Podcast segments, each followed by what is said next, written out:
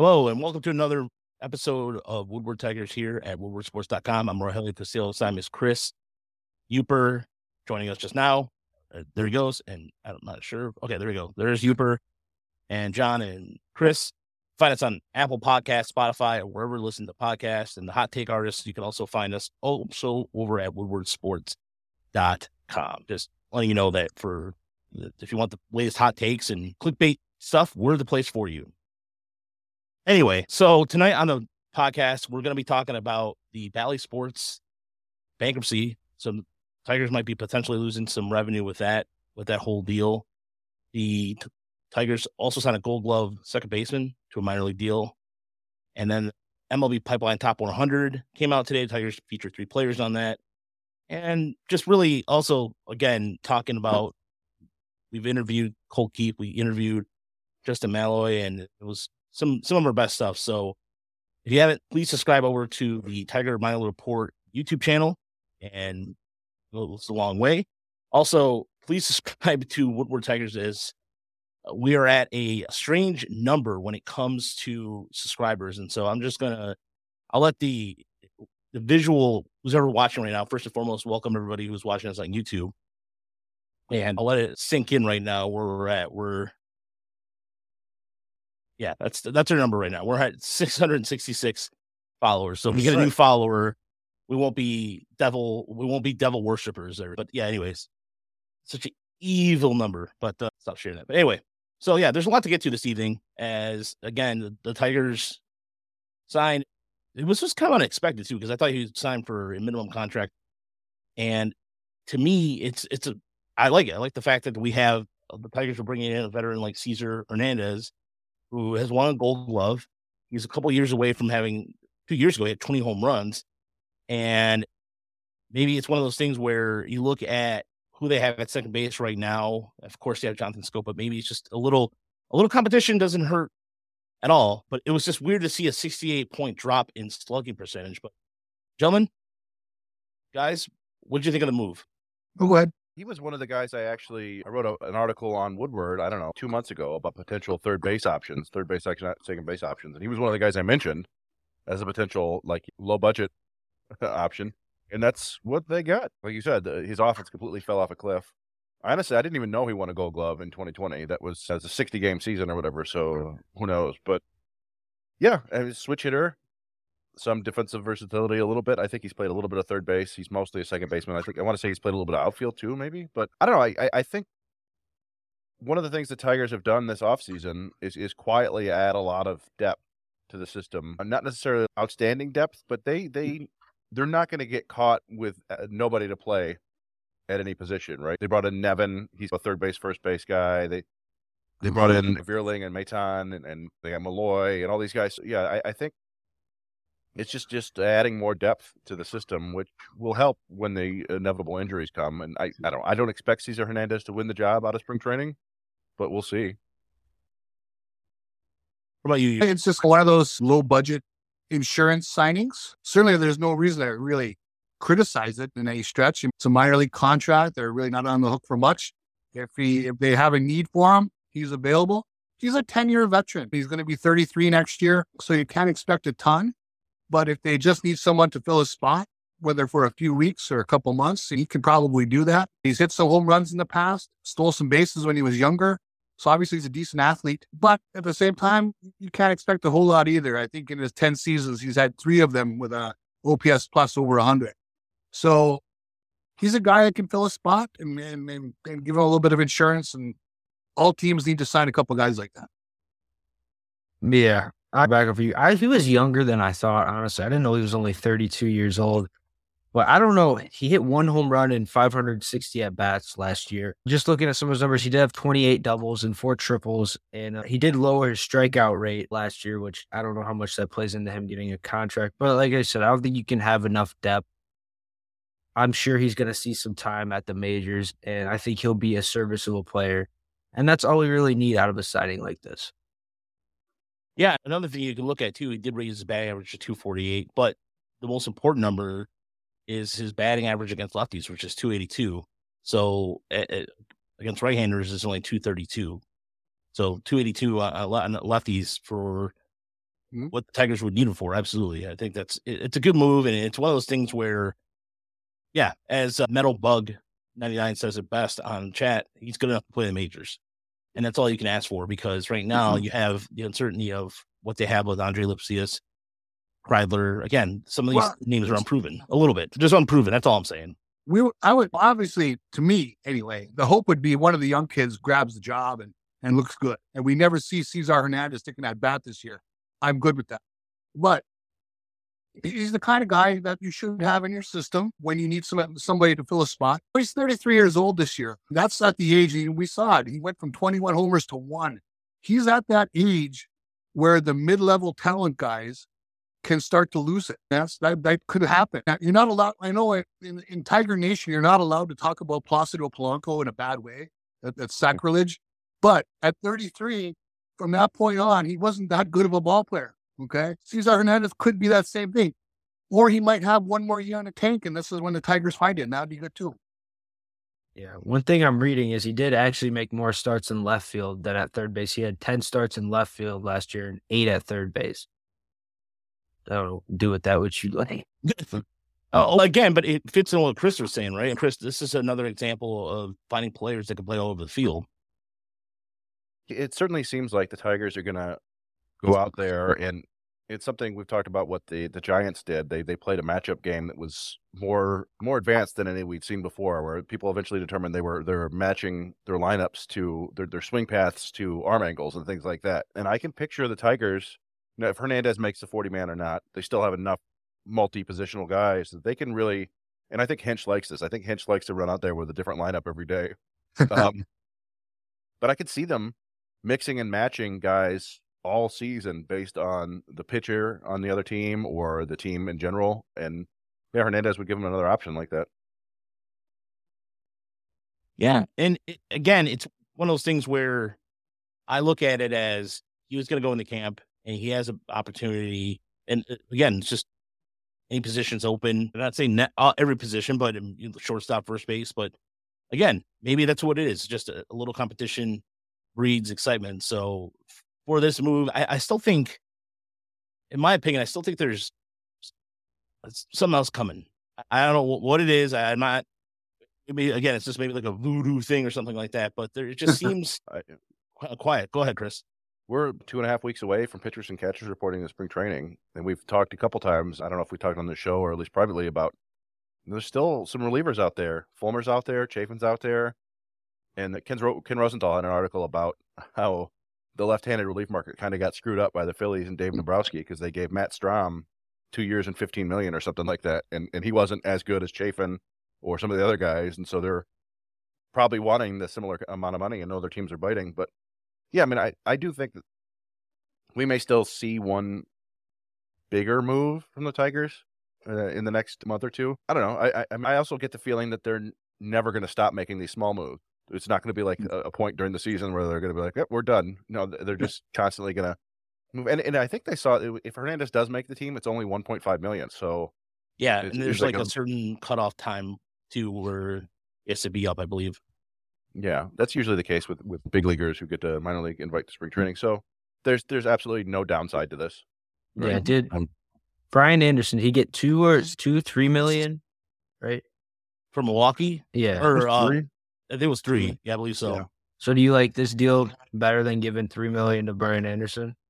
Absolutely. I, I think from from my from my point of view on Anderson, look, I wanted the Tigers to go after Anderson, but then looking at it more more in depth, he can't stay healthy. And so I think that if you if you notice the theme here throughout throughout what the Tigers are doing right now, bad health is not the already the pitching staff's been depleted already. So I think positional players speaking, I think they're just trying to aim for more healthier potties. And so for anybody that has an injury history, if you noticed a little bit, they don't really I haven't seen the Tigers kind of targeted towards anybody with that kind of history so far this offseason. But yeah, Yeah, I I look at Hernandez as more of a second baseman, whereas Anderson was more of a third baseman outfielder. Even though we just talked about Hernandez moving around, so I, I view them as different players. But I, I I'm roughly as excited about this as I would be about Brian Anderson. Yeah. I, yeah, there's a reason he's only getting a minor league invite to spring training. He's been Like he, he was like bottom of the barrel in terms of hard hit rate last year. Uh, as you were saying, his bat might just be done, but it's not a bad gamble to see if maybe he worked on some things in the, the off season or it was just is is up for his dead cat bounce, as they say. He, we don't know. He might have had a bad thumb or something. Yeah. Stuff like that happens. You just play through it, but we'll see. Yeah, I mean it's something like what happened with Baez last year, when you had that thumb injury and he came back with a better second half of the season because he was healthy. So yeah, it, it could be a number of things with that. But speaking of the pitchers, one of the things too that I find interesting about Andrew Chafin, there's a certain Twitter account that's been really on really off about rumors. That's the one I showed you, Chris, Mhm. the other day, where they they talked. Chafin's talked to, to the Angels about a contract, and then some. I think today they said it was Jurickson Profar is looking for uh three. Tigers are in talk with him for a three year deal, and I'm just thinking to myself, "Eh, that doesn't ah, it doesn't seem right. That doesn't. I'm gonna I'll, I'll- I'm gonna post that tw- tweet that I found earlier, but it was I don't know. I I found that kind of rumor is like one of those things where I'm just like. I don't know if there's any smoke to that too. And there was another one too where the Tigers were interested in trading for uh, or now I'm drawing a blank on who it is. Bobby Red Dahlbeck. Sox.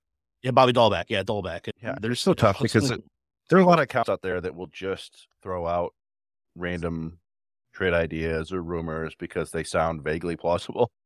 yeah, And I don't know that, that one account you're talking about has a fair number of followers, and, and I don't. know. I they've been right about a ahead. few things. Yeah, but Yeah. um, yeah. So you know, Yeah. we do remember the, the great the great day when some fake account mentioned the Tigers signing Prince Fielder, and then it was debunked, and then Yeah. 30 minutes later the Tigers signed Prince Fielder. Yeah, but I don't know. In terms of any other minor league deals, do you think there's anybody else out there? Because I was looking, I remember you guys mentioned like Chad Green, there's Franmil Reyes, Danny Duffy. Is there any names you guys familiar with that could bring in on a minor league deal? Yeah, I wouldn't mind Duffy on a deal. I, I think Chad Green is out for the year. yeah, or- he's gonna have surgery. So- Yeah, Yeah. So it would be like a like a two year deal or whatever, where you get them for cheap this year. Yeah, we'll see. Probably three, four more kind of veteran name guys come in on a, a minor league deal. That's just how it goes every year. Like I said, I like the name Duffy, although I haven't paid a whole lot of attention to what he's been doing. I remember he got traded to the Dodgers, but I don't think he even pitched for them. Oh, that was last year, No. the year before. I'd, I'd have to look into that. Franmil did get signed by the Cubs too. believe that's yeah. I, I'm sure they're going to keep all their options open and, and, and, and think about anybody that comes over the wire. JD Martinez, when did he get cut loose? Uh, So I, I would think right up through the middle of March, we're going to see a lot of names come and go. Yeah. Pat Moore's out there. No, it's former. I had a. I, I was doing a, a Tigers franchise in the in the show one year, and Matt Moore got injured. He had a skull fracture. I was like, oh my god, out for the year with a skull fracture, and and that was like the same time he actually was done with the Tigers after what two starts. But, Yeah. yeah, you know, know. think, to your point, I think there are people who sign with other teams too that will create another player on gets gets DFA'd, and maybe the Tigers go after him. I, I think a couple days ago I saw that AJ Alexy was designated by I think the Rangers. Is that who he, he he was once a pretty interesting pitching prospect. He was involved in the Yu Darvish deal. Really good arm, just couldn't throw a lot of strikes. And it's like there are a lot of guys out there like that that the team might think that they can can make some simple tweaks to. But Yeah. Alex Reyes is still out there. I'm a bit surprised by that. it, it seems like a lot of these relievers are, are still teams are playing the waiting game on them. Yeah. But I feel like the Tigers need another left handed reliever. Like in the bullpen, in terms of lefties, I'm really drawing a blank right now in terms of who they have. Your long man.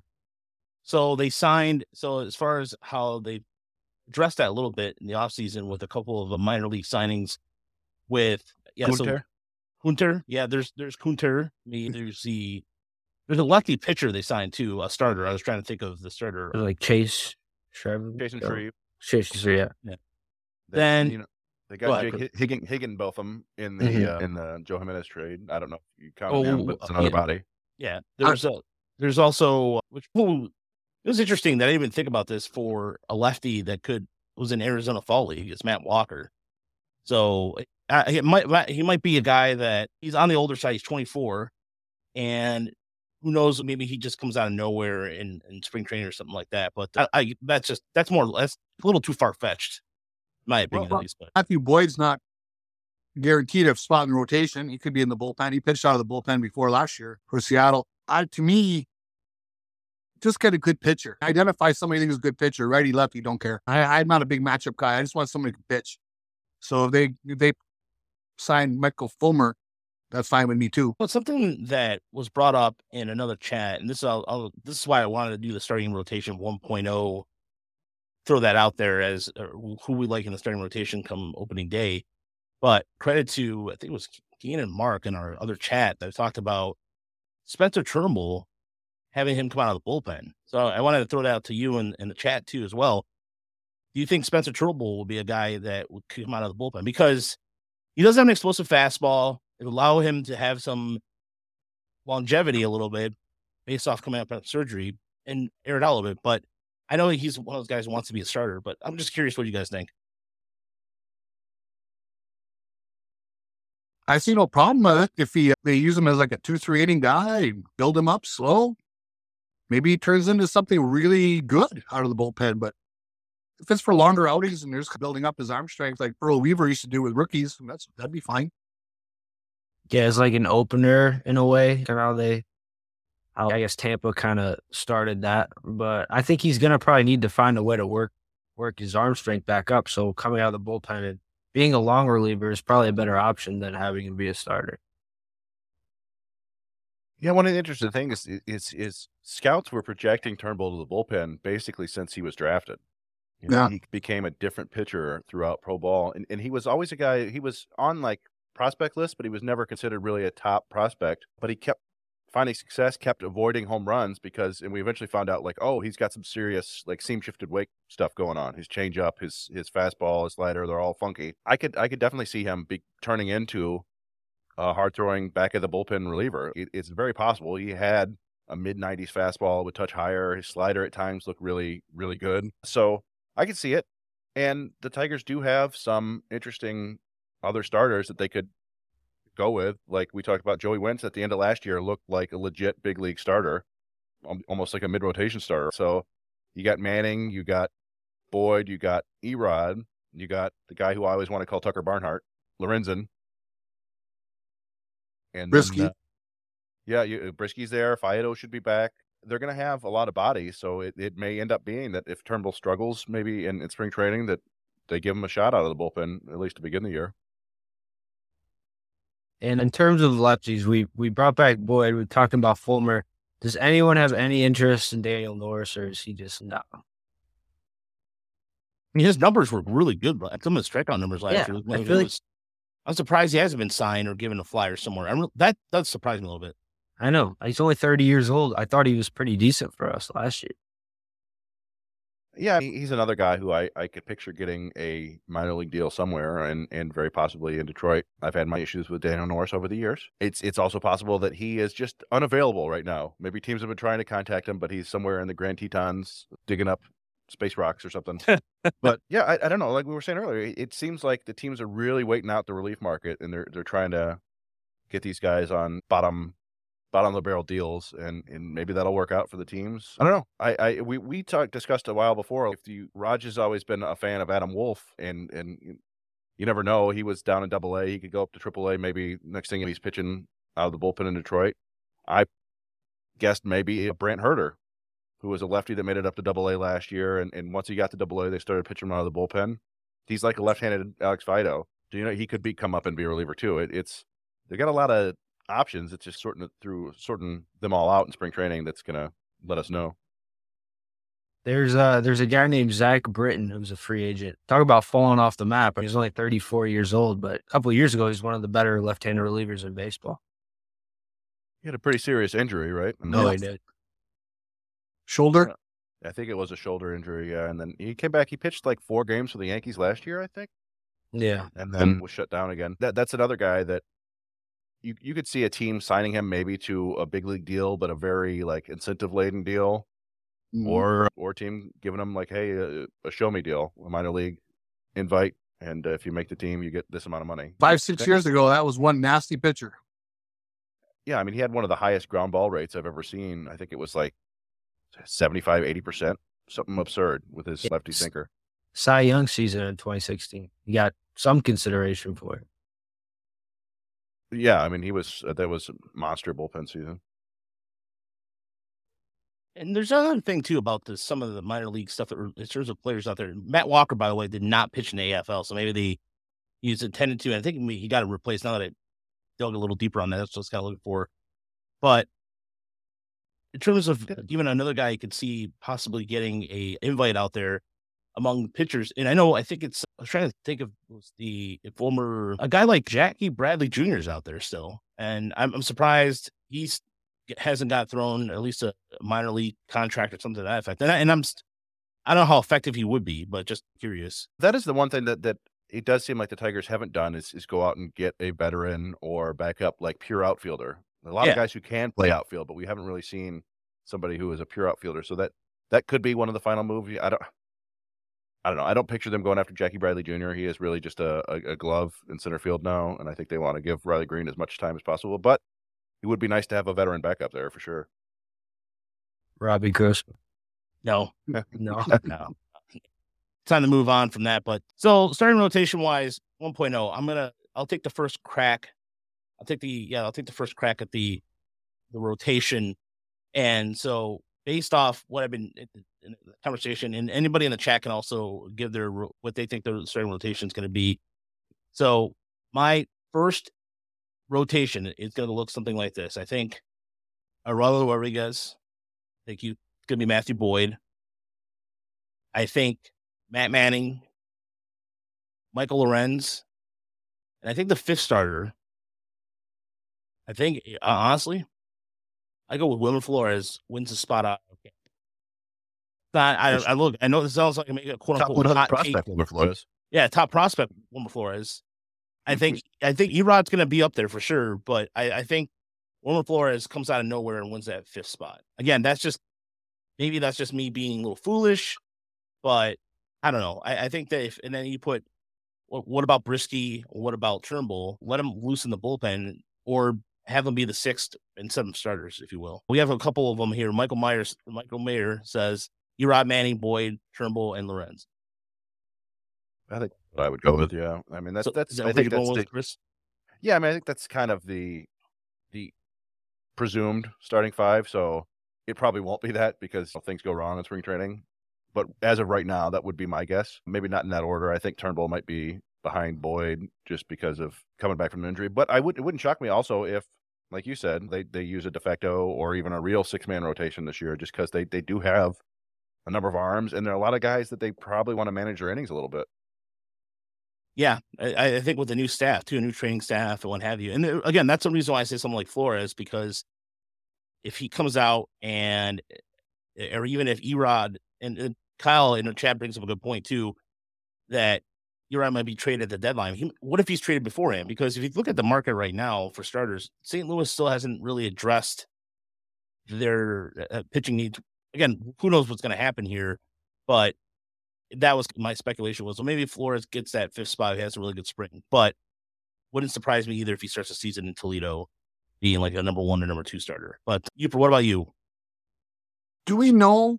Did there was there was there some word what, that when Michael Lorenzen was starting was signed that he was given a little bit of a wink and a nod that he'd be in the rotation? Was that speculated on? Yes, that's correct. He, yeah, he was talking. He was going to be in the rotation. Yeah. Yeah, you got to go with him. I would go with Rodriguez, Manning, Lorenzen, Turnbull, and I'll go with Wentz. I hope Wentz has a big spring. I don't mind if Boyd's in the bullpen. I think that's probably we've seen the Michael, we've seen the Matthew Boyd experience in the rotation. I don't know if we need to see much more of that. Maybe he's better out of the bullpen. Yeah, and somebody brought up too Joey Wentz, and I'm a I've been a big fan of Wentz, and I think Wentz could be a dark horse to make that fifth spot too if they decide to do something. I think he's more of a starter than a, a bullpen guy, but that's just me. But again, even if they decide to put Boyd, I, I don't know. I think they brought Matthew Boyd in to start. That's just me. John, what probably right.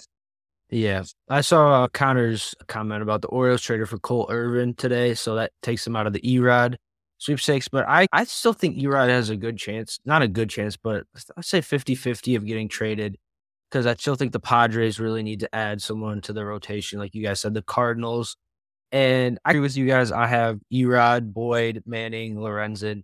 And then I think it'll be a fight between Wentz and Brieske. But to me, what's really interesting to me is you guys mentioned the trade deadline. I think I'd be surprised if guys like Erod, Boyd, maybe even Lorenzen are still on this team past the 2023 trade deadline. So then what would the rotation really look like after that? If we're looking at guys like Flores and maybe Reese Olson, that's really intriguing to me is who we can see in the second half of the season. What I think you're hoping that Skubal's back by then. Oh yeah. Google uh, but who knows with an arm injury. But yeah, at that point it would be like you'd have Manning, You'd have probably Wentz in there, possibly Flores, possibly Garrett Hill. Maybe they move him back to the rotation. But Brieske, yeah, it, it it'll be fascinating to see. And it there are still a couple interesting starting pitchers on the market. It would be it'd be a, a strange but interesting move if they were like were to trade Eduardo Rodriguez right now and then go sign like Michael Wacha. I would like, like that. that. But I, I, I don't predict that. It's just it's a possibility, I suppose. He did sign Zach Logue too. I, I think you guys mentioned him earlier. That he's the guy that could start the season in Toledo's rotation, and maybe they tweak him a little bit and, and see um, what happens from there. That Uceta kid, right? Edwin Uceta. Yeah, they spent him. He, he... Evan Petzold from the Free did a really good job. Did a really good article on him. I believe it was yesterday or today.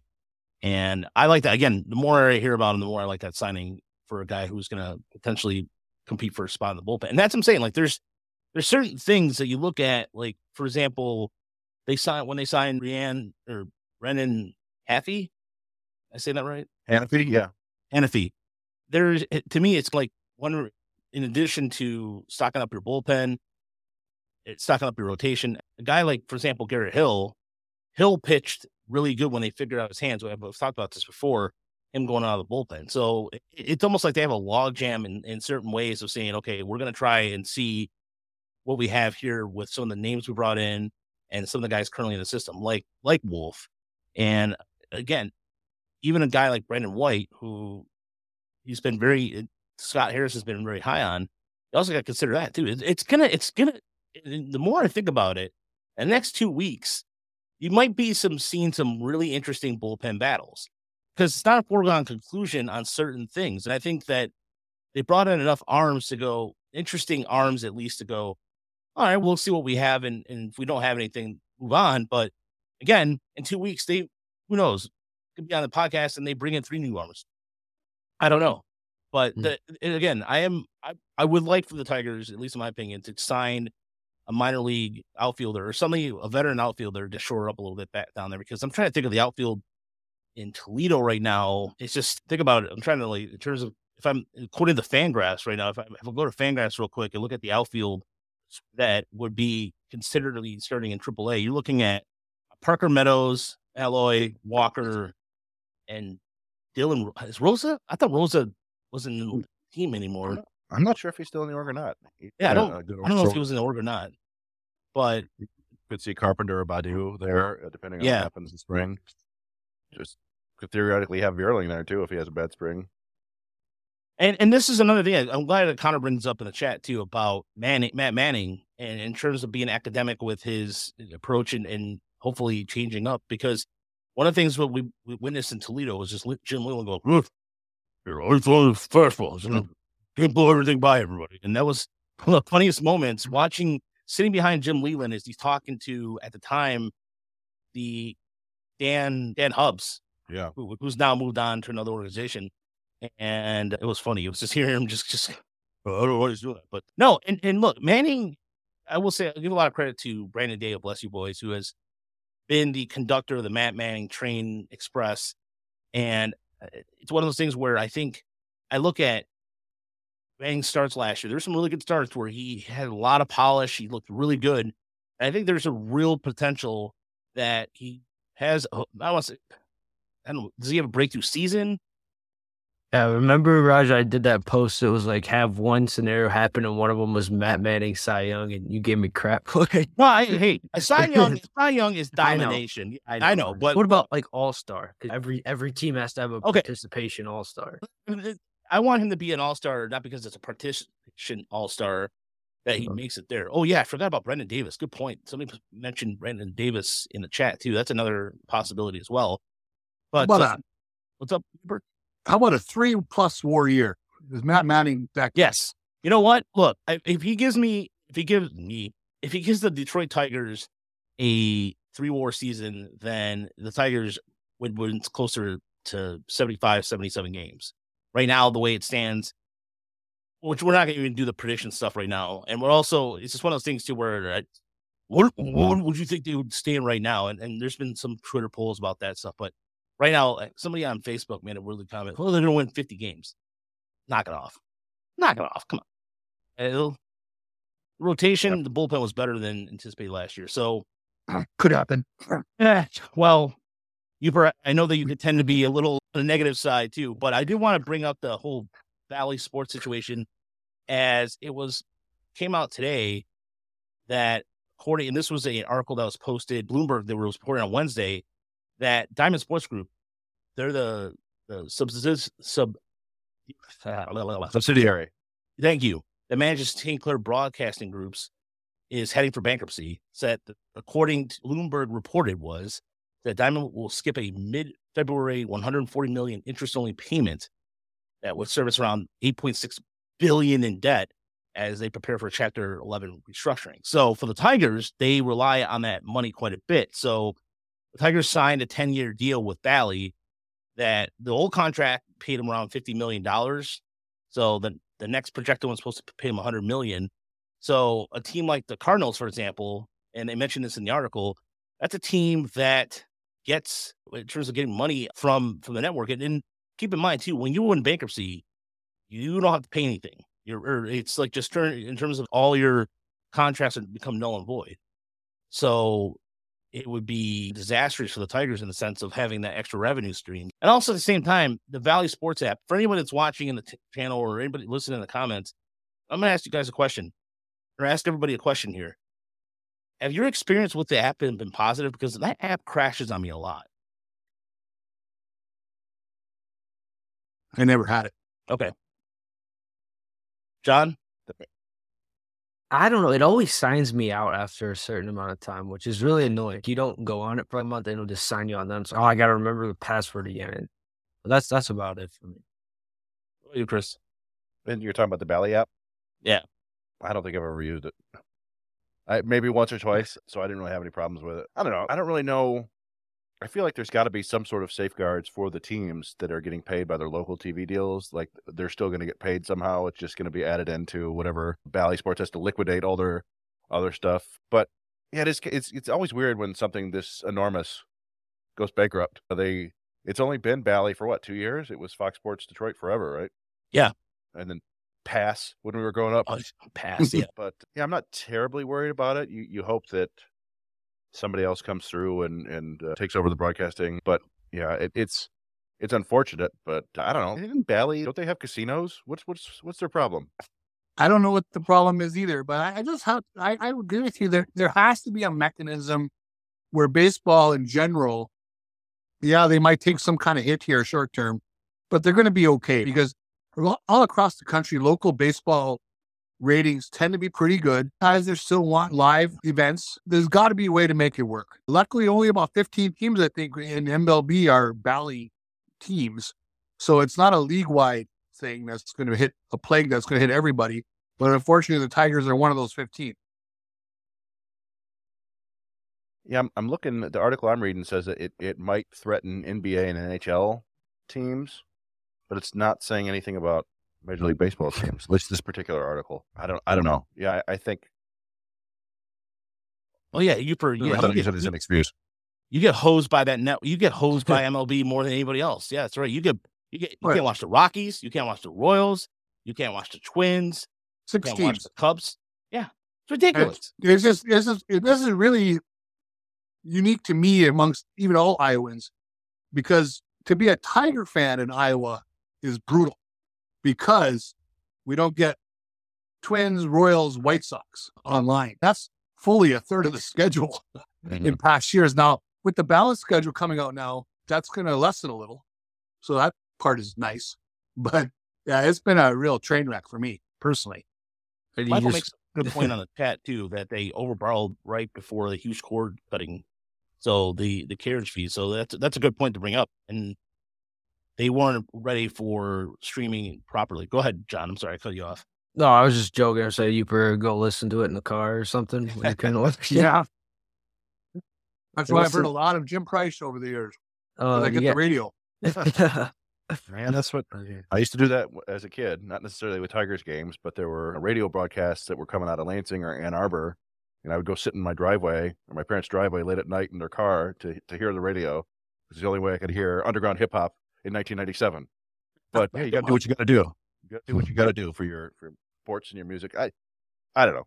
It- it- even if something happens, I think there will still be options for Tigers fans. Or, Yeah. There's the radio, but I'm sure MLB TV will something will happen. They won't. They will find Right. they will get Tiger games and all all 15 of those clubs, they're going to get their games on the air. And at some point they're going to get paid. Okay, there's there's too much money involved. It's a it's an 11 billion dollar industry. TV is not going away despite I know there is cord cutting. I get it. Don't get me wrong. I get it.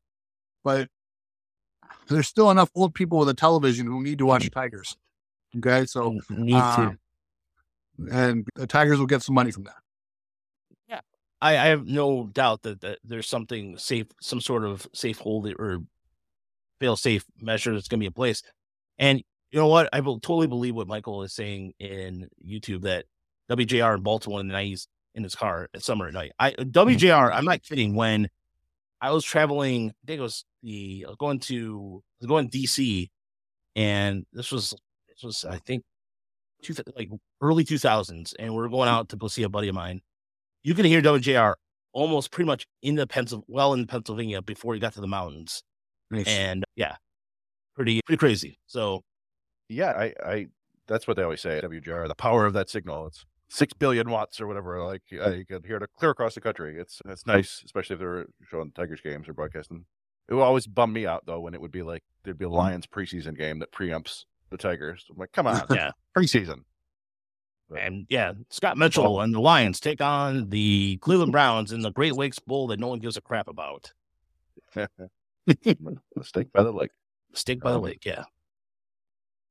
All right, but moving on to eh, so the other thing I wanted to bring up about this is so the main headlines this week was Mike Clevinger is a creep, essentially. But oh yeah, I forgot. Jack Morris won't be part of. I think we talked about this last week. Jack Morris is not going to be part of the broadcast anymore, so we did bring that up. But so the Mike Clevinger story, and go ahead, Chris. I, I, I don't know. I, I can't say I'm entirely surprised. yeah, You and it's always tough. You don't want to, I don't know, like guilt by association, but just knowing that, yeah, he was hanging out with Trevor Bauer in Cleveland, that Yeah. can't be good. And remembering that he and, and Zach Plesac, they, there were strict quarantine rules for the, the 2020 season. Everybody was like, we saw what happened to Miami and St. Louis when there was a COVID outbreak. Like it almost ruined their season. They uh, were able to make up enough games, but they didn't take that seriously. He and they went out and were partying, and, and so they had to quarantine for ten days. And the team was super upset. They were like they were talking about like Francona's health issues and how they're putting him at risk. And so first of all, you're you're dealing with just a immature guy, and then you see what he's he's 32 or whatever, married to a 24 year old, and yeah, it, it's just it's it's not a surprise that he is an ass, and it's pretty unfortunate stories there that he was like hitting eh, hitting choking his girlfriend wife and throwing chew spit like on his kid like what? I, I don't Wow. so it is and, and now supposedly like the white sox should have known that. They say they didn't know about it but he was under investigation i think by major league baseball at the time so i don't know how that works like if you but i always assume that people in baseball like hear the whispers or know what's going on and, and so I, I don't know if they because we wanted we thought hey he was a decent upside pitcher right he was coming off of like two years removed from tommy john was a, like a four win pitcher a couple of years ago so it, didn't shock me that he got a decent deal from the white sox but it looks like the tigers dodged a bullet and it'll be really interesting to see what happens if the white sox void his contract or wh- what happens there i don't know what what they can do Yeah, the White Sox are going to save money Yeah. the way they can. This is a team that doesn't like to spend if they don't have to. And and so the accuser, her, name is Olivia Finestead, has been in touch with MLB investigators since last summer, according to what was reported in the Athletic. And so the attorney for Clevinger reached a statement on Tuesday, and this is how the statement went. Quote, He has never harmed Miss Finestead or his daughter, attorney Jay Reisinger said. Will not comment on Miss Finestead's motive for bringing these false allegations. Her baseless threats and accusations over the last few months have been re- regrettably escalating, cult- cultivating in the most recent, deeply disturbing threats towards Mike and Mike's family. Her threats and her pattern of abusive behavior are well documented. The simple truth is, Mike has done nothing wrong. He's a loving and caring father.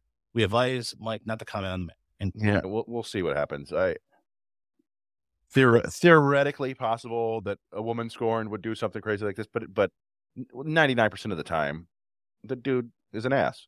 Like we know, and look at him. Come on. I look I, as far as eh, until guil- guilty until I don't, I'm not I don't know. I, it's one of those things where some of the evidence is strong. So it is you you hang out with Trevor Bauer. There's a lot of that birds of the feather kind of thing. So it's yeah. And, And the, the the Detroit baseball there has that. He's got a note that says technically baseball, Major League Baseball can't say they're investigating anyone, but there are people inside in in Major League Baseball offices. They know when contracts are coming through. I'm sure somebody there would would contact somebody at the White Sox and say, "Hey, just so you know, before you sign this deal, there, there's something going on with him." So it's hard, it's hard for me to believe that the White Sox didn't know unless they really are understaffed. So I don't know. Yeah, it's ugly all the way around. We'll see what comes of it. I, I expect probably like a at least like a moderate suspension. I don't know how long for a starting pitcher, maybe 40 games or something like that. yeah, Sounds we'll about see what right. happens. Yeah, San Diego was a from what I was reading in the there that the Padres the, the see was it? The Padres in the statement the Padres said quote we were aware we were aware of LMB's investigation and completely support their efforts under the joint domestic violence sexual assault and child abuse policy. Due to the ongoing investigative process we cannot comment any further on that uh, at this time end quote. So it's collusion. Another would surprise me if it was collusion at this point there's any way that the White Sox maybe can avoid paying people. I don't know. Again, maybe that's why you got one year deal. Who knows? So let's uh, move on from here. But so what I want to talk about was MLB Pipeline tonight released their top 100 prospects. And yeah, you know what, Connor, you're right. Derek Morris, Derek Norris Derek was Norris. signed, and in the media pretty much That was it was Katie put him to Strang. Katie Strang. Uh, we we talked to her on the pod after Yes, that, that's right. And she is she's made like a career. It's got to be tough. Like her whole career is like detailing these awful sexual assault allegations against hockey coaches and against baseball players. It's got it's got to be brutal. But if you're doing service journalism, I think that's uh, she's seeing to it that these guys pay for the things they've done. And yeah, the the uh, as I recall, the language it was like David Chadd was talking about calling Derek Norris a kid who made a mistake, and Derek Norris was like 33. it was like, come on now. But in any event, sorry, yeah, the, we were getting into the pipeline, which is more our speed. Yeah, yeah. There and I actually end up. I forgot I was on, and I started watching it during dinner. Excuse me. And so Jax so comes in number five is Wilmer Flores. Number eighty three is Jace Jung, who actually came up higher than one of our favorite guys, Zach Neto of the Angels, who came in at number eighty nine. Zach Neto, I remember was banging the drum on on for the Ti- Tigers show, drafting him, and he came out blazing last year for the Angels. And a number at number sixty three and he actually went up, I believe, on MLB Pipeline's list is Jackson Jobe. But yeah, I, I, I'm I'm okay. Jeez, oh Pete, I get too distracted sometimes. Nobody investigated Avila for abusing us for seven years. That's the- Lord. one of the best comments I've ever seen. yeah. Where's I Katie Strang?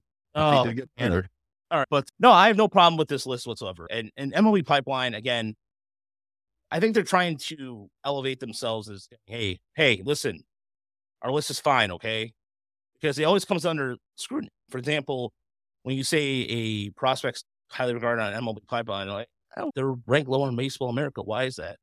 Again, different sources, different as we learn more about this, but I personally don't have an issue with it. I think Flores is perfectly ranked at number 95 because the lack of that third pitch. We've talked about this. I think he's working on his changeup. Jung, again, maybe he just need more sample size for us. Personally, I feel like I have to see more of of him before I can make an assumption. But Jobe's debut last year in high A, that was electric, and he showed some really good stuff.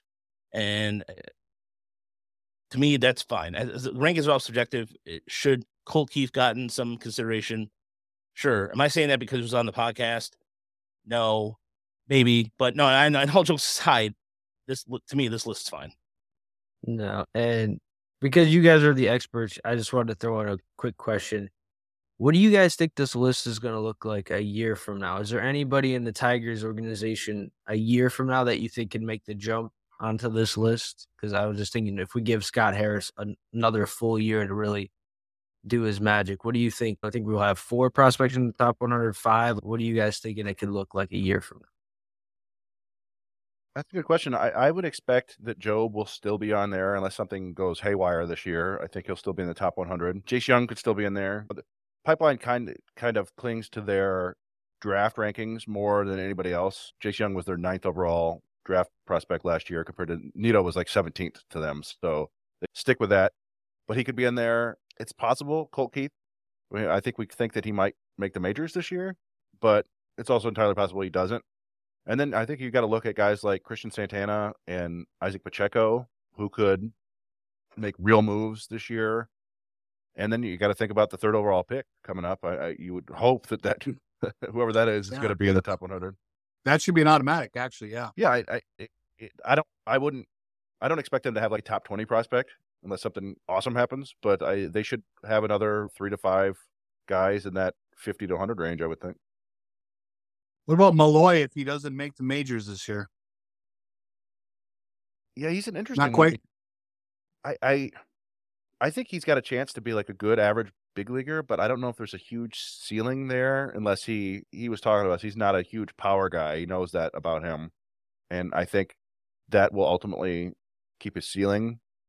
But I, it wouldn't shock me if he's on a list if he goes out, he spends the year in AAA and, and say he hits 280 and, and 20 plus home runs or whatever with a 20% walk rate. Yeah, I, I think you put that guy in the top 100. Yeah, and the thing is, we're talking about if he shows up at 91, we're right. It's yeah. not like he has to be 53 or something. Uh, so, I, I personally think that Santana, to agree with you, Chris, but a guy that seems to be high on lists across the board is Peyton Graham. Yeah. I think if Peyton oh. Graham oh. comes out, that if Peyton Graham has a good year, if he starts the season at West Michigan, and goes out and has a good year and we see him in Erie, then I think you could see him definitely on that list next year. I expect that in, in terms of even like for pitchers. So you, you look at Madden. Matt, I was gonna say maybe Madden or and or Dylan Smith. I think they one of I think either one of them is gonna take they're gonna take a step forward this year. We saw Madden what he's capable of in year last year. It, there were some times there were some really flashes of good glimpses on when he was working on working on his off speed stuff. So to me, it depends on how his off off season went. A and B, Madden can come out and just start laying waste to people, and easily could be on um, by by the middle of the summer on the top fifty for mm-hmm. sure. Because Madden has a draft pre- draft pedigree to him, and so I think that would be one. But again, I even I'm not going to say anything like Danny Serretti or anything like that, but I just think that Peyton Graham, because of where he was drafted, We'll get some of that too. Yeah. What about the Tigers' other picks they have in the draft, like the second round pick? Like Gunnar Henderson was a second round pick, and he made the list pretty quick. So you got to think about that too. I th- I think about that, but also the fact that here we are with Mark, Con- Mark Conner is going to be part of it. And Chris, I was just going to, I think you and I are both thinking the same thing.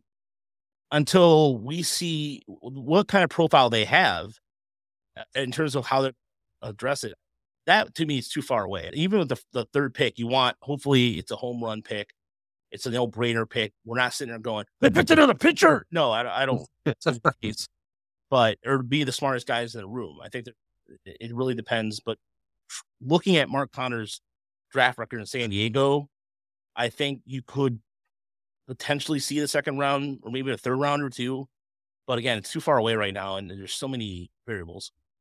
They have 37th pick, 45th pick, and 75th pick. So they have a chance to not overhaul the farm system, but add some yeah. talent to it.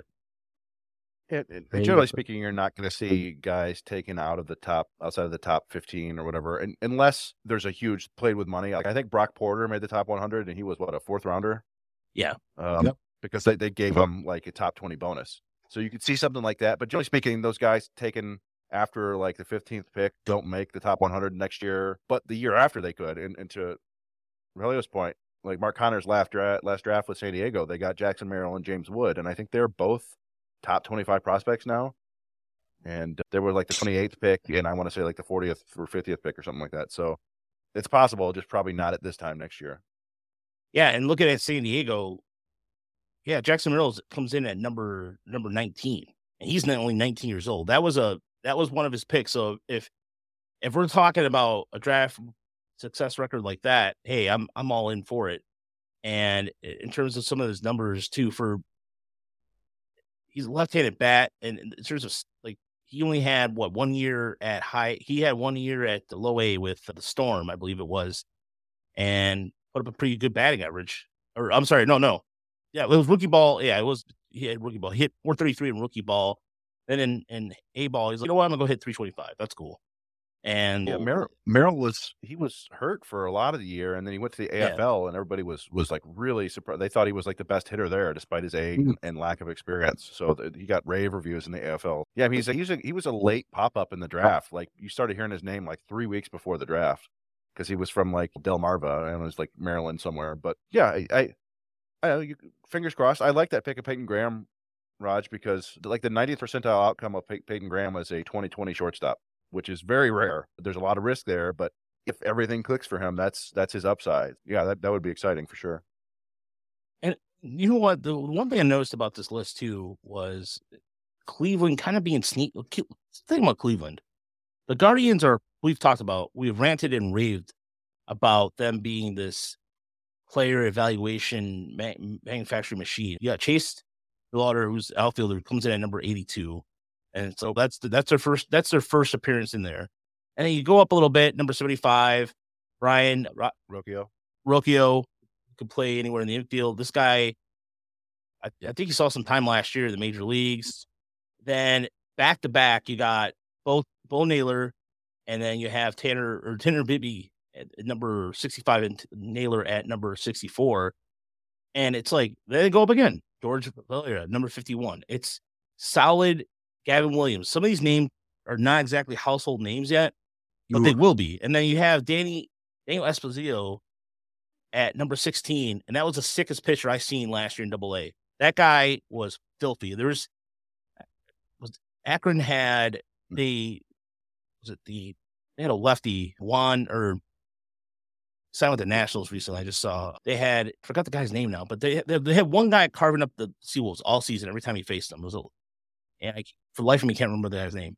But the other one, you know what I'm talking about, Chris? Like that. I do. I, am trying to. Yeah. I'm yeah, some control that. issues, but as we, Daniel just was like blowing guys away. There's no chance. Fastball just just rising. Fastballs moving, just high-tailing action on on lefties, just ridiculous. And they had that curveball that just wiped off the face of the plant. It was sick. You mentioned Gavin Williams too. That guy at East Carolina. I watched him pitch several Ooh, times. Good call. Yeah. He's nasty. He's pretty good pitcher. Yeah, Williams was a kid who hit 100. I remember it was a big deal when he hit 100 as a freshman, and then things didn't work out until I, I want to say it was like his basically his redshirt junior season. Like mm. I think his COVID year would have been his junior season than last year. And and yeah, he Cleveland does this because they have a very specific profile. They they go and you see it every year in the international market. They go out and they sign 30 middle infielders who control the strike zone, and then they go get uh, pitchers with interesting profiles who throw strikes, and then they teach them to throw harder. And it's it's it's a recipe for success every time. I'm not sold completely on George Valera because I think he's a corner outfielder and he, he's he might be one of those guys who hits for power but really low average and walks a lot. Which is Juan Hillman. The, Juan Hillman. There you go. Yeah. yeah. Sorry. It's not the worst thing in the world, but but yeah, they they've got what seven guys in the top 100. They'll be fine. Three yeah. three of them will work out maybe four, and we'll just keep keep churning them out.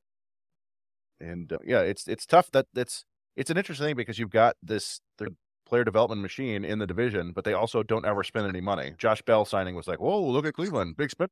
So there's there's like a built-in. They put a governor on themselves. So if the Tigers ever can get to the point where they're developing players at that level, then they probably should be able to outspend Cleveland. But, but we'll see. There's a great clip. First game of the year, I think it was Espino against the Seawolves. And, and we're watching that. Just Greg Gania uh, comes out and says it's easier said than done, but uh, with a guy throwing 100 miles an hour, you just got to time it up, and then half second later, Gage Workman hits a home run off of him. Yeah, and that was they didn't show the home run. See, that's that curveball I was talking about. Just it's Yeah, I mean, Ooh, man. but he missed. I think he only made four starts. I want to Yeah. say that he missed most of the year with. I think there was some shoulder soreness, and then there was a different injury that wasn't related to his arm. I think, but yeah, like he reminds me a little bit of Danny Salazar, if you remember him. Yeah. Yeah. Really, really nasty stuff, but couldn't stay healthy. There was one one great Tigers uh, Indians game back then.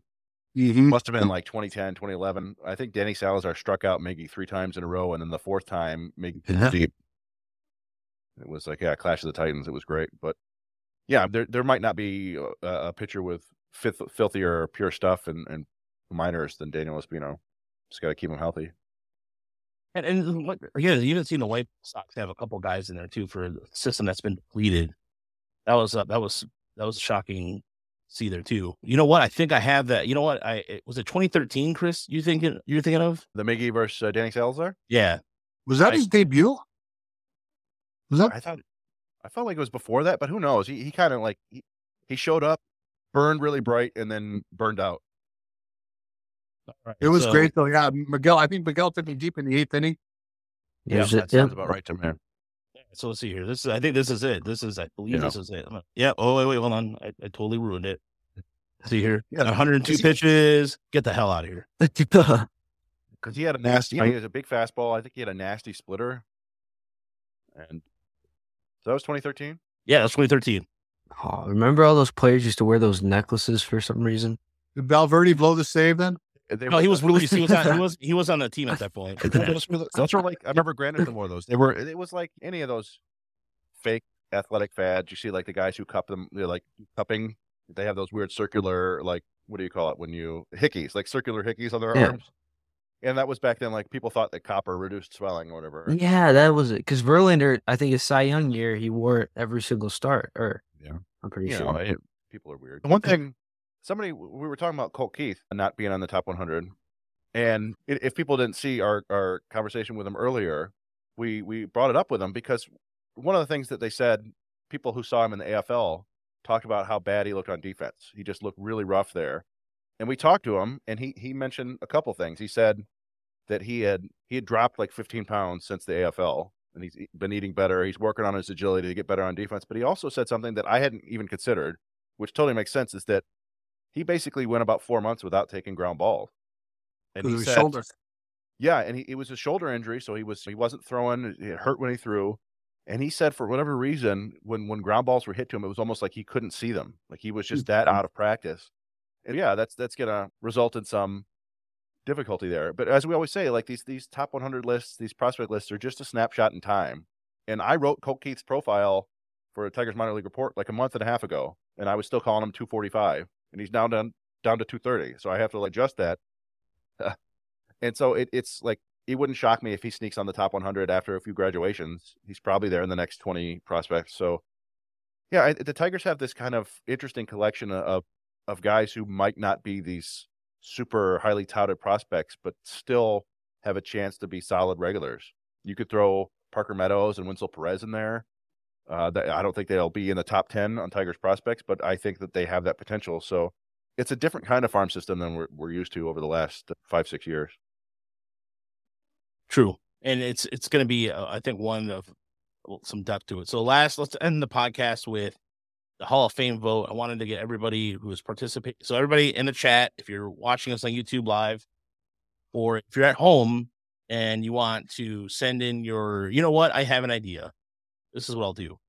You send us your Hall of Fame ballot from this year, and you send it to woodwardtigers at gmail.com, and we'll randomly select one you give us your Hall of Fame ballot. You don't have to give me any. ex- You don't have to give me any type of Reasoning.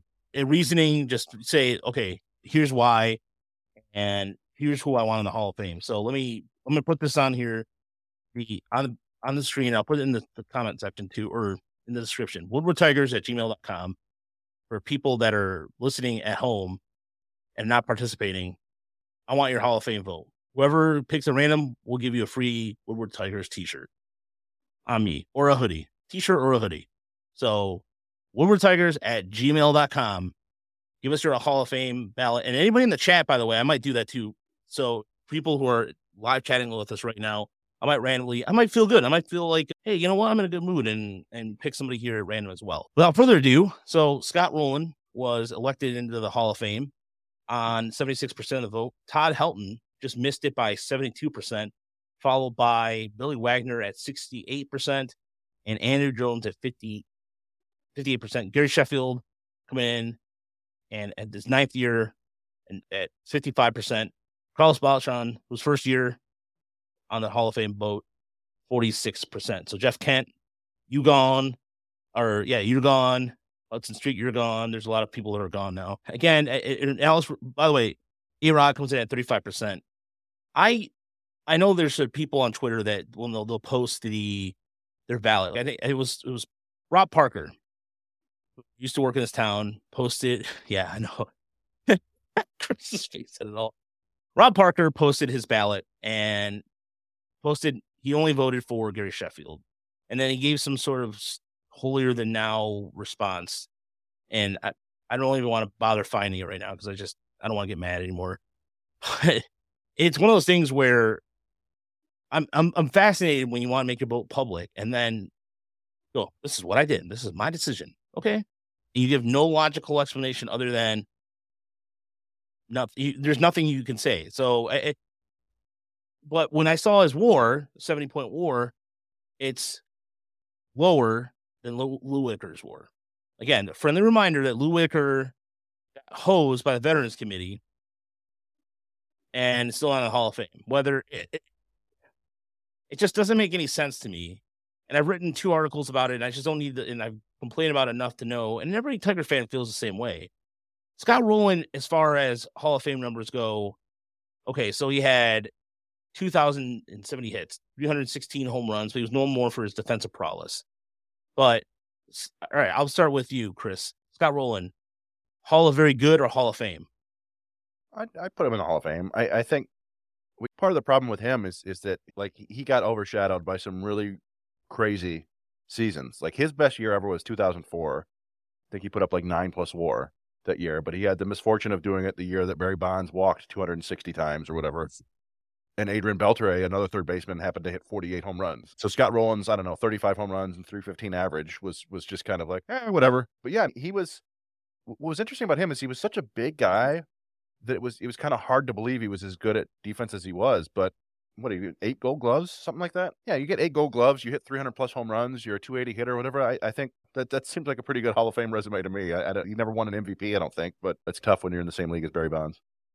Huber, yeah, I go back and forth. Obviously, if you use, if if if Harold Baines is the dividing line, and yes, he's a Hall of Famer, okay, but that's probably not where we should set the level of of, of Hall of Fame standard as Harold Baines. But I think back to the day, and I can't profess to have watched Scott Rolen day in and day out. But when I did see him, and I watched as much baseball as most people, not all people, I never thought, oh, I'm witnessing greatness. But then you look at the 17 years, you look at the gold gloves, you look at the fairly steady contributions. Scott Rolen was an important baseball player in his era. So I'm okay with it. I, I, I wouldn't give him a rousing vote, but I don't think there's, I think there's been far more egregious omissions and inclusions over the years than Scott Rolen. Yeah, I like uh, Cameron's comment. Uh, just a model consistency. He never had that really big breakout year. He did finish fourth in MVP voting in 2004. But other than that, never finished in the top 10 and was just a really, really solid player for a long time. Yeah. And this is a guy that you're talking that put up at least in the amount of time he played. And he's only had, he only had only season, five seasons where he didn't have a two plus war. So I, that's, that is a model of consistency. He did win rookie of the year in 1997 when his first season with the Phillies. So I, yeah, if if Rolen is getting a nod, I agree with what was the what was said in there, and from what from what ah, what Walter said, and Lou should get in. At, at this point, it's in terms of even just total production, he has the numbers to prove it. The only and I was looking over some of the other candidates, and Todd and, and somebody I think it was it was Todd, Todd, Todd sixty three in the chat talked about Todd Helton, and, and looking at Todd Helton's numbers, so this is a guy who also, by the way, fun fact about him, he was the quarterback before Peyton Manning was, or maybe it was after. Was it before or after? I can't remember. I think it was before Tennessee. I think before. Okay, before. Okay. Yeah. And it's funny then tennis or Tee Martin replaces Peyton Manning, leads him to a national championship. Always cracks me up. But uh, I digress. So a guy like you look at him and go, well, he played in Colorado, and so it doesn't really matter, and and the numbers might help them. But okay, that's you, you're entitled to your opinion, and that's fine. But away, even from, I mean, his home hitting at home was ridiculous. 345, 441, 607 with the OPS over a thousand at home his career. He had 227 home runs at Coors Field. Away from Coors Field, 287, 386, 469 with an OPS of 855. So does the Colorado, you know, does the thin air help him? Sure. Okay. But still, I mean, that that the level, like even to put that, that's like a cart, like arcade numbers. Put that up at home. 345 at home. Ridiculous. Yeah, I, I I feel like maybe I'm mistaken, but is he the last player to have 100 extra base hits in one season? Maybe somebody's done it since him, but I remember he did that. And ah, yeah, I can't. Yeah, I have to Well, and- and- it's interesting because we we've talked before about the effects of Coors Field and how it it it very clearly helps people there, but it also hurts people who are used to playing at Coors Field when they play away games. It, it like if they move to a different team, the reality is usually somewhere in between, and that that kind of makes me think of like Scott Rolen. His career is through this point is almost identical to what Nolan Arenado has done throughout his so far through this age. Like really close. And I think Arenado's sort of a similar player where we look at him as a really good, great all-star level player, but maybe not necessarily like an all-time great where you think he's a he's a no doubt Hall of Famer, but eventually if he keeps producing like this, he will be. And so that's I I, I kind of feel like that was the analog there for Scott Rolen. But Helton, I've always been a little bit skeptical of because his big seasons were there at Colorado and there in the middle of the steroid era. But I don't, I don't remember any specific allegations against him. I just kind of look at everybody from that era with a John Desai. Like even Jeff Kent, who supposedly was a, a vocal critic of steroids. It's, okay, cool. Why were all your best years after you turned 30? Like that Yeah. sometimes that happens. Like Darrell Evans had some good years after he was 30. He had some good years before he was 32. So I just I'm skeptical, but I don't There was an expansion in there, Yeah, that's true. and offensive numbers do spike. Yeah, but yeah, and, and so I- I don't have a problem with the steroid guys for the most part. Like I just say, put everybody in there, give them an asterisk if you want about, hey, they suspected of steroid use, or this was the steroid era. Put them in a separate wing. This is the steroid era. No, know the context. But I, I think Helton is a Hall of very good guy for me. But I, I if I sat down and, and crunched the numbers, I could probably convince myself that he's a Hall of Famer. Yeah. Who was who was after Helton in the voting again? I'm sorry, blanking. Uh, Billy Wagner? Billy Wagner. It's Billy Wagner. I'm, I, I so I go look up Jeff. Ke- So I go look up Jeff Kent, and I happen to come across his. So apparently he has a Motorcycle? TV, and no, no, it's the funniest thing because it looks like he's posing for a high school prom or senior picture. And let me let me, you guys got to see this to understand what I'm talking about here. Look at this. Hey, hey, I'm Jeff Kent. I like taking long walks in the park. What? Like Skip Diamond. apparently he was on Survivor. Apparently, I don't, I don't ever, I've never, I've watched that show maybe once, but yeah, that's that's Jeff Kent for you. I always liked that he claimed like that he, he uh, hurt lost himself weight. washing his car, but he actually oh yeah. he actually fell off a motorcycle. As far as somebody asked about our opinion about Tiger Great, Gary Sheffield. To me, I have some pretty I- strong feelings about it. yeah, Yeah, he- You guys go ahead. personally, I think he was unbelievable power. Defensively, he was he was he was rough to watch. But in terms of a strong opinion about him, I is he belong in the Hall of Fame?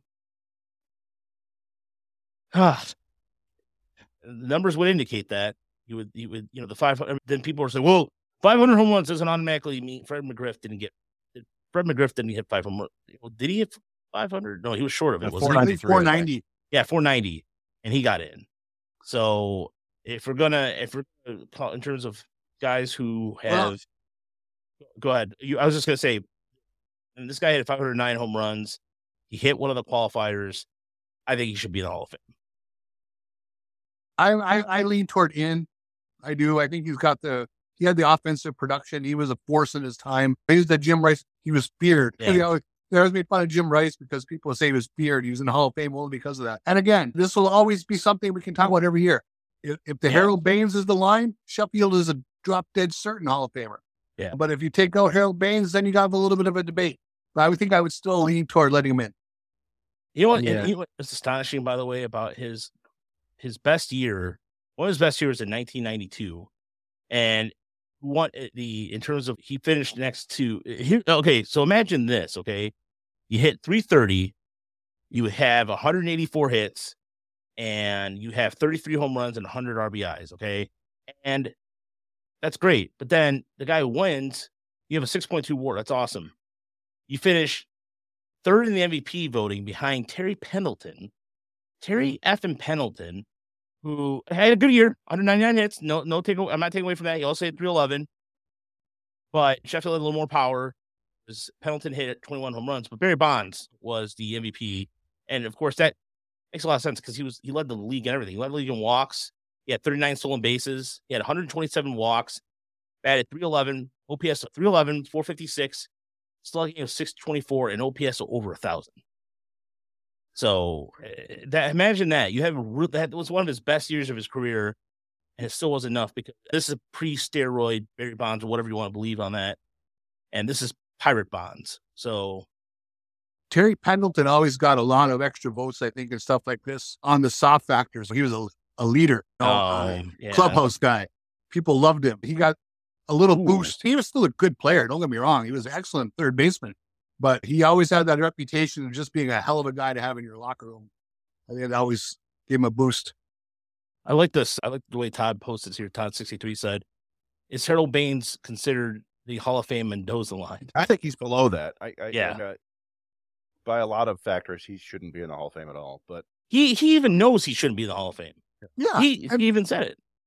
And, he, and, and and it's unfair that he's always going to have this conversation based around him because, again, Yeah. he was he was a nice. You put if, if Harold Baines walked into the if the current day Harold Baines walked into the Tigers locker room, they'd use him at Yeah. 55.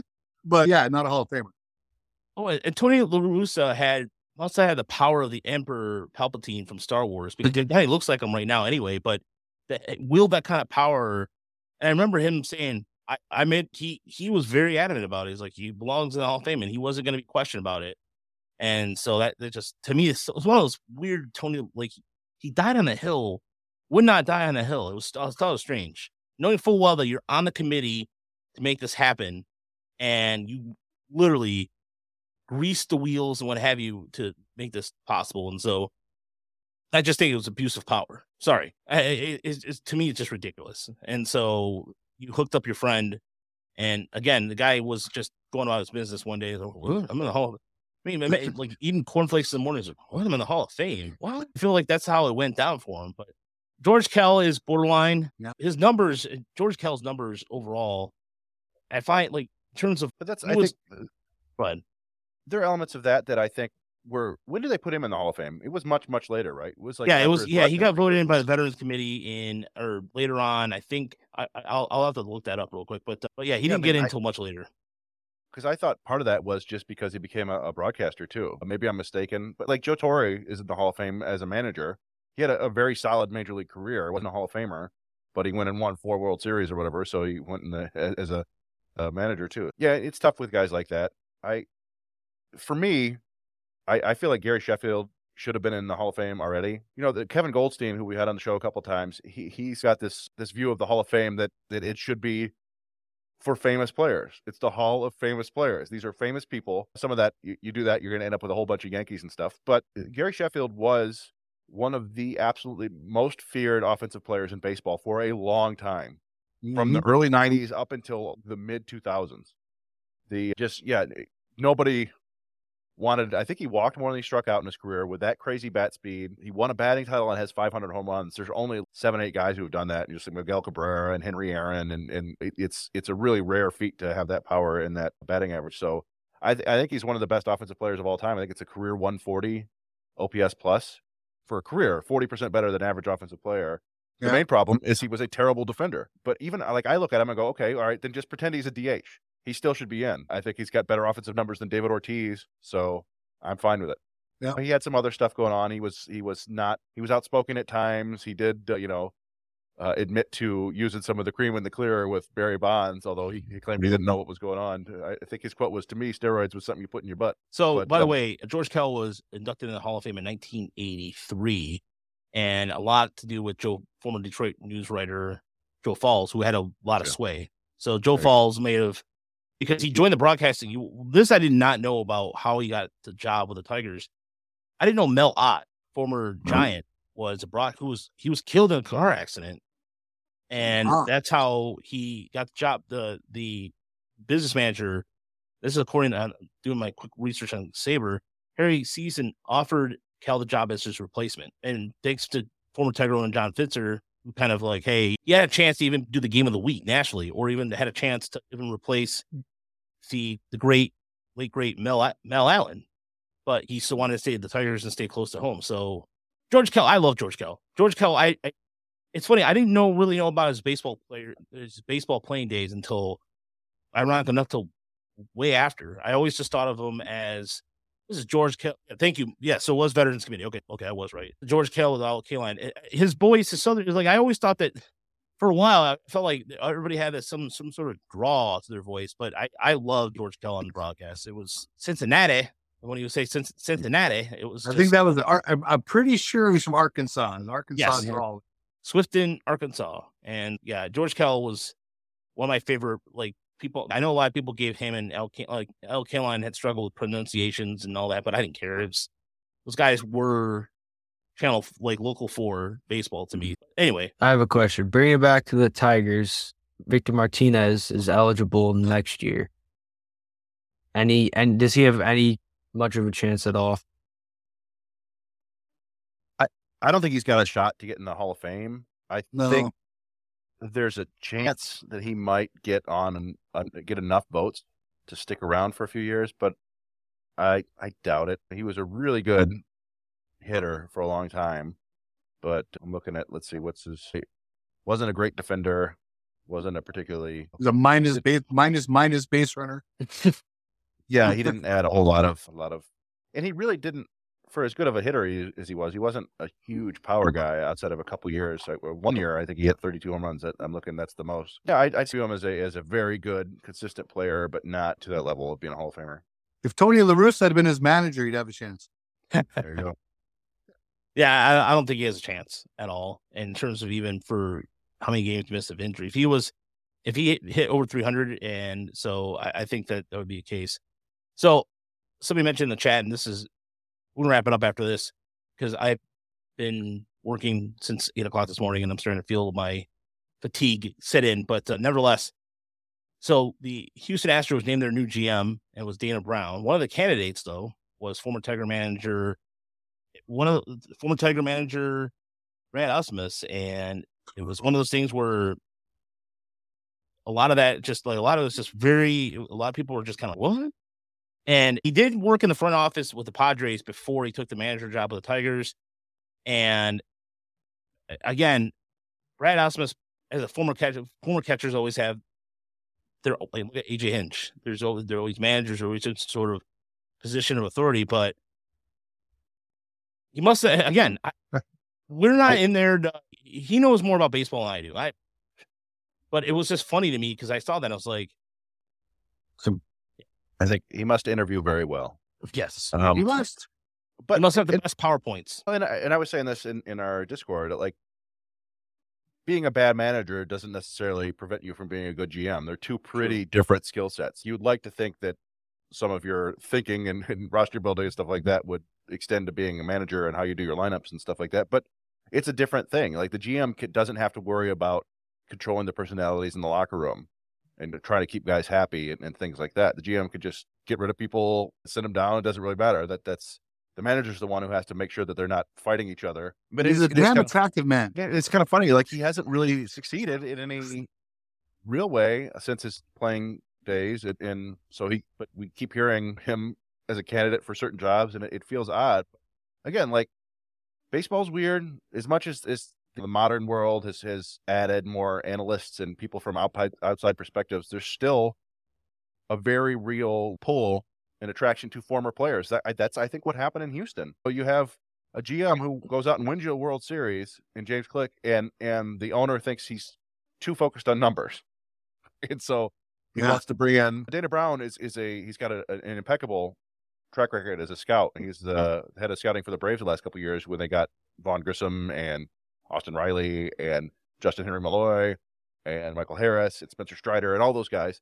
So mm. that that's a great hire, I think. But it is just kind of odd. Yeah, I, I was half expecting them to bring Jeff Bagwell or Lance Berkman in as GM or something like that. Just like kind of fall in love with the being around the jocks. It, it felt like that was what Crane was doing. But so I don't know. I think they did a pretty good job.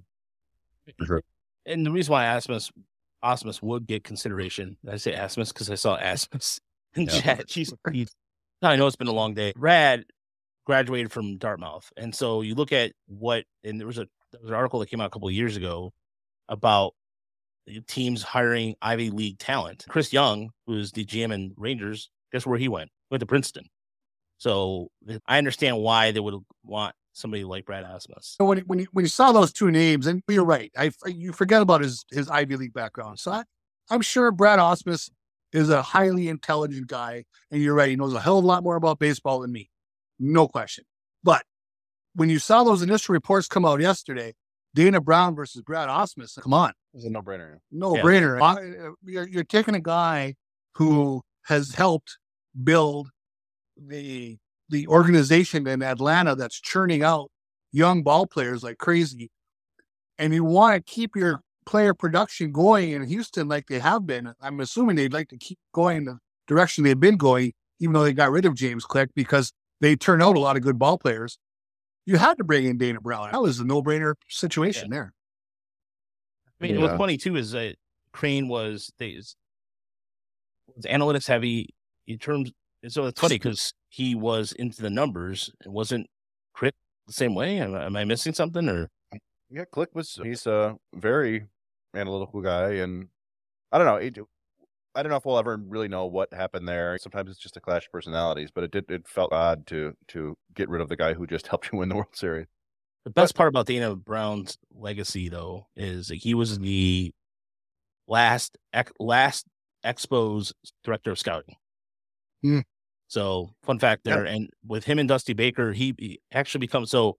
Dana Brown becomes the second black GM in Astros history, and he joins Dusty Baker as becoming the only second black gen- manager manager duel in baseball history, following Ken Williams and Jerry Manuel with the White Sox. Hmm. So, Cool. Yeah. And then just on the the Brett Ausmus thing in the Ivy League, if we're yeah, Dartmouth is what fifth best in the Ivy League, if if we're being generous. The second division, I yeah, definitely. Okay, you, you got Harvard, you got Yale, you got Princeton, you got Columbia, and, then, and then Dartmouth, Col- Cornell, Brown, Colgate, I don't Brown, Yeah, uh, yeah. So I'm, I'm not Columbia. impressed Dartmouth. Doesn't do anything for me. Lehigh is Lehigh part of that too? No, it's not in the, the but Le- really? I thought I, I thought Lehigh because they're not they're not in the Ivy League. It- it's- oh okay but Well, it's Harvard, Yale, Columbia, Dartmouth, Brown, Princeton, uh, Princeton Cornell, Princeton. Yes. and Penn. Penn yeah that was, that was what I was thinking of Penn I was thinking of Penn. It's interesting when I grew up. It's funny we ended the podcast with this, but growing up where I lived in, in South Dearborn Heights is Annapolis, Hopkins, Lehigh. I lived off Stanford. Next street over was Colgate, Dartmouth. Cornell. Cornell. Cornell was on the other side of Telegraph. Ah. but yeah, the, it's so funny because I always thought it was amusing that in this part of Dearborn Heights, we have all these streets named after Ivy League schools, and nobody was Ivy League educated, not one bit at all. It was, yeah, Yeah. I grew up in a neighborhood where all the streets were named after Civil War generals, and none of us were in the Civil War. Wait, in Ipsy, really? Yeah there's Sherman and Grant and Sheridan, and Farragut. I don't think there was a Farragut. I just never thought in a million years I'd see that in Ipsy. Well, never mind. Nothing surprises me out. McClellan. I was just I was just looking. A bunch of counties in Michigan were named after members of Andrew Jackson's cabinet, including Livingston County. It just so happened Michigan became a state when Andrew Jackson was president. So we're like, ah, name Oh, after the cabinet members. Yeah, they couldn't think of any other names. Yeah, but- just- yeah. Yeah. So, at any rate, thank you so much for listening to the podcast. Please check out our interviews over at Tiger Mining Report with Justin Malloy and Colt Keith. and the and trying to improve home values. Michael, that's that's that's pretty good. It's, I've read about that. Please check out all the great content over at woodwardsports.com. We are writing wrestling, so John's doing a good job writing some stuff from Royal Rumble. Royal Rumble is next This hmm? Saturday. this, This- Saturday. Next Saturday. I used to watch. I'm not gonna lie. I used to watch wrestling quite a bit. My brother and my nephew are big fans, and so is my niece. So I, I try to keep up with it a little bit. But all of your content over at woodwardsports.com. Check out all the great shows. And yes, I know there's content over there that involves chicks. You don't have to read that content, and it's not a representation of us as a complete as, as a whole. So Mm. you don't want to read that? Read everything else. I wrote an article about the Michigan Panthers today. So there's a they are coming back to Detroit, and they're going to play at Ford Field with the Philadelphia Stars. So there's a piece of history there because the Panthers beat the Stars in 1983 to win their first championship in football since the 1957 Detroit Lions. Hmm? Bobby Hebert. Bobby Bear was the MVP, and former 1981 All American wide receiver Anthony Carter was on that team. Billy Packer passed. Oh man, Yeah. that sucks. Yeah, Jeremy. Yeah, the, if you go to our Tiger Miley report, it's on there. The Colt Keith one is up. So that sucks. Billy Packer. If for anybody watching a lot of college basketball, that was a that was a good name there. So for myself, Chris, John, and Uper, unless some breaking news happens in a trade again, I there's just some and this mm. little leaves or something happens. We'll see you next week. Have a great week, everybody.